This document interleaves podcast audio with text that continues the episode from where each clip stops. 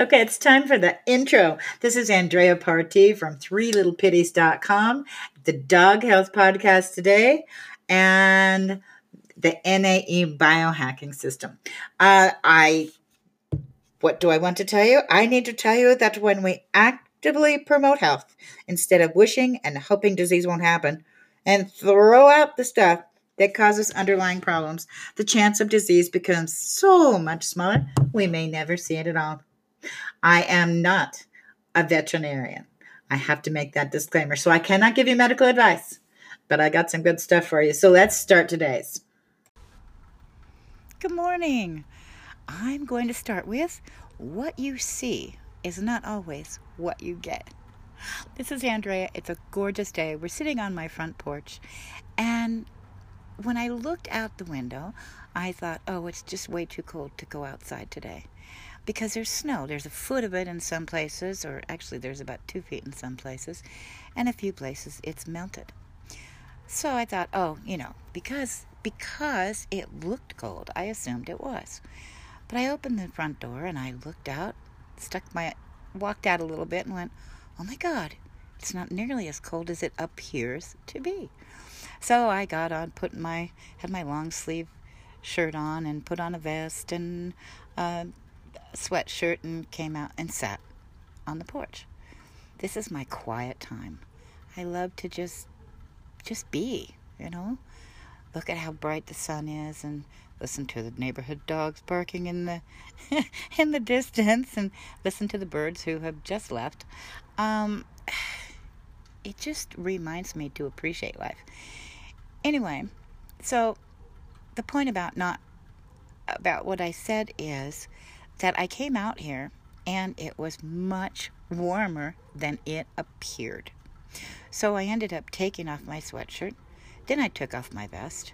Then I took off my shoes. And now I've got my sleeves rolled up and I'm still really warm. But there's snow everywhere. So looks can be deceiving.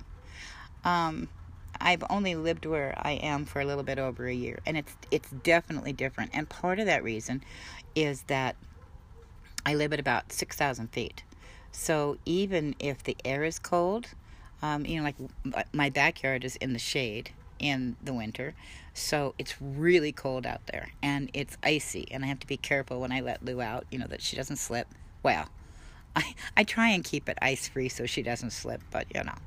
Um, and then in the front yard, it's like 20 degrees hotter because the sun, because I'm, we're closer to the sun here. So, anyway, I was thinking about that. And I was thinking about how um, looks can be deceiving and how we don't pay attention to stuff. It's like when, um, oh, here's one from a really long time ago. Really long time ago. And it shows you my age because 40 years ago, um, I was lucky enough to travel through Kenya. And it was awesome. It was an awesome experience. And, and, um, there was a time, most of the time we traveled by ourselves, but we did go on a tour. Uh, we went on a hot air balloon over the Serengeti, which was, oh my God, that was incredible um, during the migration. Anyway, we landed and we were. Um, we were sort of walking around a small area and when you do that i mean obviously you're there are animals out there. It's not like it is in America, you know. There are wild animals out there, and um, the men that were our guides had carried rifles. And I started to walk into the grass, and I was just looking around, and one of the guys got really upset with me, and he said, "You Americans." You are so stupid you can get yourselves killed because you look but you don't see. And then he pointed, and I swear to God, there was a giraffe not that far, and I totally missed it because it blended in, because I wasn't trained to look for it. And I felt really bad, and I apologized. And, you know, he said, You know, that could have been a lion, and I would have had to kill that lion because you're an idiot. Well, he said it in much nicer words, but I'm sensitive, so that's the way I took it. And that's really what he meant. He was right. So, what else don't we see? We don't see health. You know, the absence of disease is not health. Um, I think about when I first started my NAE program be- before I got the last component in there, even and the changes in my dogs that were I I missed them. I missed him for a long time. You know, I was giving him these supplements and I was thinking, how do I know if this is really working? And after about, oh, it had to have been six months, maybe even longer. Um, you know, I was brushing them down and doing the things that we do when we love our dogs, you know, checking them over. And I realized how blind I had been. Their teeth were cleaner. The um, I don't know if you've ever had this, um, but all my dogs in the past, before I fed raw and, and did supplements, had um, had like these big calluses on their elbows. And I was told by the vet that that was from laying on hard spots. But guess what? It's not. Because when I got them on the NAE system, that's one of the things I didn't notice. Those went away completely. They were fungal. At least I think they were fungal. I'm, you know, I'm not trained, but that's what it appears to me. And it wasn't just that. Um, they used to get little pustules around. One of them had would get these little like zits around her mouth. Those disappeared. Another one of my dogs would get them on her belly. Those had disappeared, and their their fur was softer. They had more energy, and it's like, was I living in a cave? How did I miss all that? But I did because I wasn't trained to look for it. So, yeah.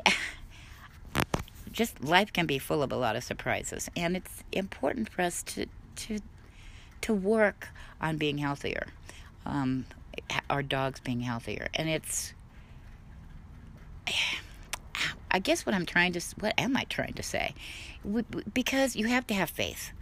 And I know it's hard to have faith sometimes because you, you assume you're doing something right and then your dog gets sick and that sort of thing. But, but, um, but I've been doing this for a long time, and here Lou is just doing fine. No, I can't see inside her. Her energy is good. She has no skin blemishes. She has, um, you know, for 14, it was so funny. The other night, my son was here, and he has this ritual with her that he chases her around the couch. It's hysterical. Um, every time I try and get it on camera, they stop or something happens. Um, but and because Lou hates the camera, I have tried and tried to take pictures of hers for years. And every time my phone comes out, she freezes. Or she gives me this look like, really? so I don't get many pictures of her. Um, but anyway, they they race around. He chases her around the couch, and the other day he was chasing her, and he he slid, and he said. What, Lou? How did you do this? You are faster than you were a month ago. How can you get faster at your age? What is wrong with you? Or, of course, what is right with you? So that was really, that was just such a good feeling for me, you know? Ah, so pay attention. Pay attention. Look at your dogs and what what their energy is. Look at everything, and and follow me on the NAE path because this is really awesome stuff. Really awesome stuff. I I just I wish I would have understood this years ago. When I look back on the dogs that I've had in the past, um, it's hard not to cry because of what I didn't know, but I didn't know it. So it's it's it's really hard for me to not blame myself, and I don't want you to blame yourself either, but learn more because life is exciting, and the more we learn, the more we can share, and the more others we can help. That's it. Have a wonderful day, everybody. Bye.